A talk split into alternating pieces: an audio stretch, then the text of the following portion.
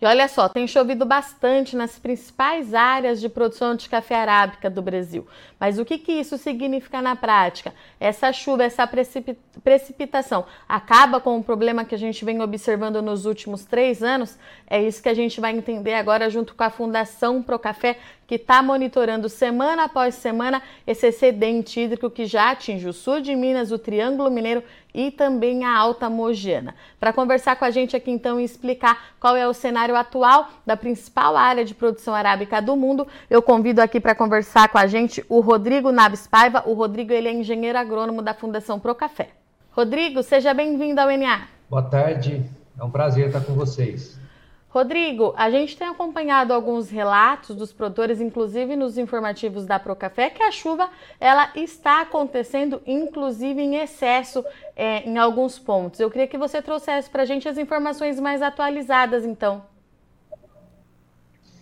Sim, a gente tem algumas estações aqui na região sul de Minas, a exemplo de Varginha, Carmo de Minas, Boa Esperança e Muzambinho. Para vocês terem uma noção, a média de chuva de janeiro, o normal é chover em torno de duzentos e cinquenta milímetros. Esse ano, agora em janeiro de dois mil e vinte e três, choveu aproximadamente quinhentos milímetros, né?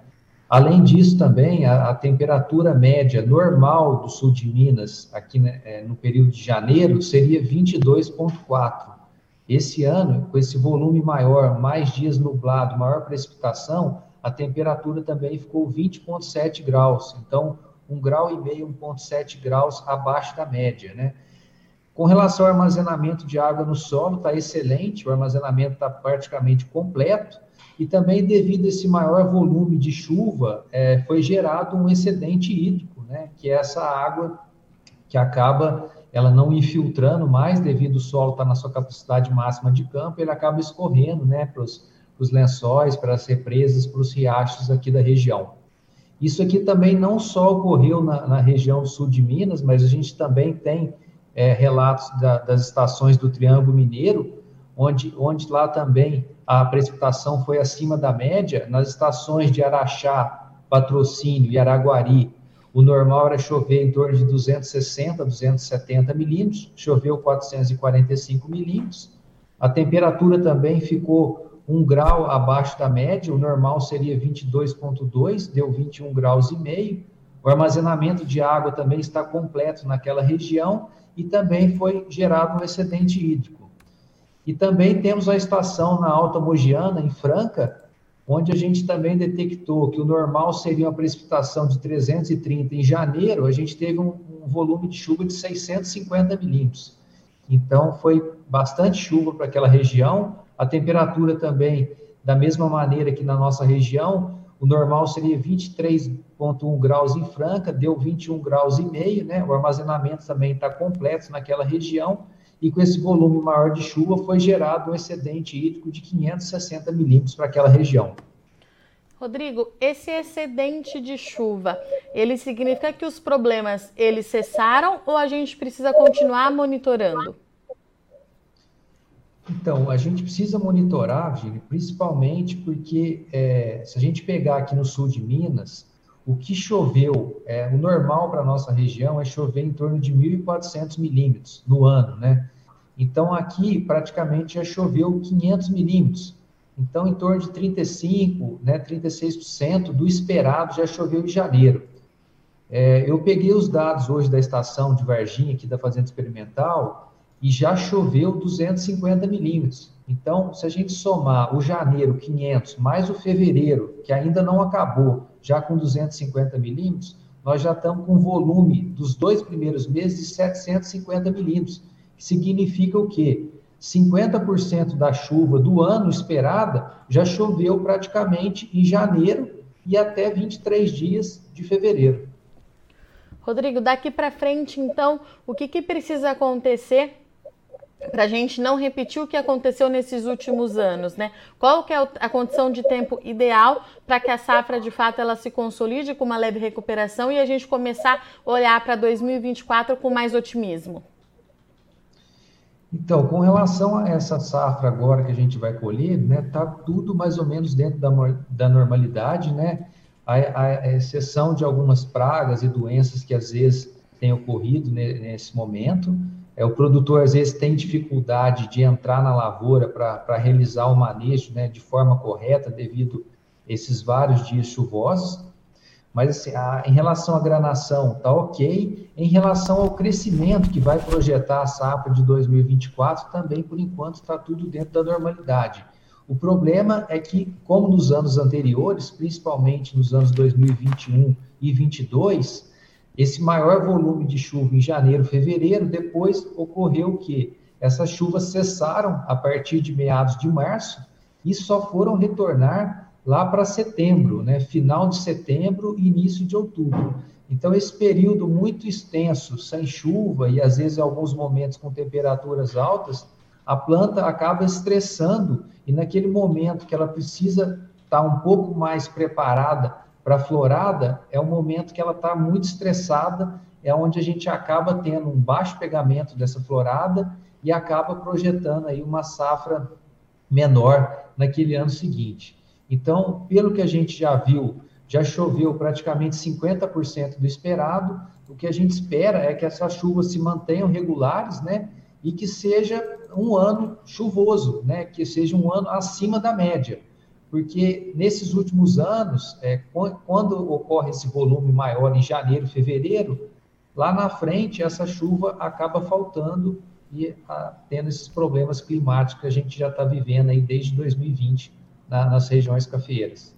E, Rodrigo, essa questão é de muitos dias é, sem janela de sol, com chuva constante, a gente tem recebido alguns relatos, me parece que ainda pontuais, de produtores com, incidência, com uma incidência maior de algumas doenças, não conseguindo fazer alguns tratos é, culturais, enfim. Nesse sentido, a Fundação Procafé também está monitorando essa situação? Sim, a gente também, né, nesses dados das estações sul de Minas, no Triângulo e na Mogiana, a gente faz as avaliações, né, de pragas e doenças, além de acompanhar é, a parte do crescimento fenológico da planta e o enfolhamento. O que, que a gente observa é que, como aqui a temperatura ficou um grau, um grau e meio aqui no sul de Minas, a ferrugem ainda está numa pressão mais baixa, né? A gente tem alguns relatos de áreas de foma, né? E praticamente com esse volume maior, a incidência de bicho mineiro também está bastante baixa. Já na região do Triângulo Mineiro, na estação de Araxá, a gente teve uma temperatura, foi mais baixa do que o normal, mas foi um grau e meio acima daqui da região do sul de Minas, onde a gente já está com a infecção de ferrugem em torno de dez por cento. Né? Lembrando que essas áreas nossas são áreas que não são tratadas, não recebem defensivos, para a gente acompanhar a evolução das doenças. Então, a infecção de foma também está um pouco mais forte lá na região do Triângulo. E na região da Mogiana, é, para vocês terem uma noção, a ferrugem de dezembro para janeiro, ela saiu de seis vírgula cinco por cento de infecção, ela foi para vinte e três vírgula sete por cento de infecção. Nas áreas esqueletadas também que a gente tem acompanhado, o índice de ferrugem está em torno de vinte por cento.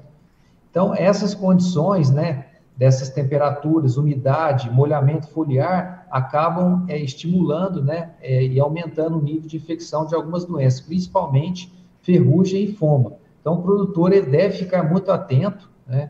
E assim que ele tiver essa oportunidade de entrar na lavoura, fazer o manejo correto, né, de controle dessas doenças e pragas, né, além do, do, do cuidado aí com o controle do manejo do mato, né, principalmente nessa época aí que está com muita dificuldade de manejar, seria muito importante ele aproveitar essas janelas para fazer esse manejo e colocar o manejo dele em dia. Rodrigo, eu agradeço, viu, sua disponibilidade em vir conversar aqui com Notícias Agrícolas. Eu já deixo o convite aberto para você voltar no mês que vem para a gente acompanhar aí mensalmente, junto com a Fundação Procafé, a atualização aí do avanço do café arábica, para quem sabe a gente tem aí anos mais positivos, né, Rodrigo, na produção. Perfeito, Virgínia. Estamos à disposição aqui da Fundação Procafé. Uma boa tarde a todos. Portanto, estivemos aqui então com o Rodrigo, ele falou em nome da Fundação Procafé, que vem acompanhando essas chuvas nas regiões de café arábica. A grande questão, de acordo com o Rodrigo, é que está chovendo de fato, como a gente vem relatando aqui no Notícias Agrícolas, essa chuva ela já causa um excedente hídrico em algumas áreas. A Fundação Procafé monitora sul de Minas Gerais, Triângulo Mineiro, é, Alta Mogiana, e todas essas áreas receberam volumes significativos de chuva, mas é daqui para frente a preocupação da Fundação Procafé, porque a, nos últimos dois anos as chuvas nessas áreas também ficaram acima da média nesse período do ano, mas cessaram ali no mês de março, retornando apenas no mês de outubro, entre outubro e setembro. Isso preocupa bastante porque é justamente um período muito longo de estiagem, o que não poderia acontecer para a gente de fato ver aí então uma recuperação em dois mil e vinte e quatro. A gente continua acompanhando de perto aqui a atualização da Fundação Procafé e trazendo para você continuar sendo o cafeicultor mais bem informado do Brasil. Eu agradeço muito sua audiência e companhia, mas não sai daí que o N A continua, já já a gente está de volta.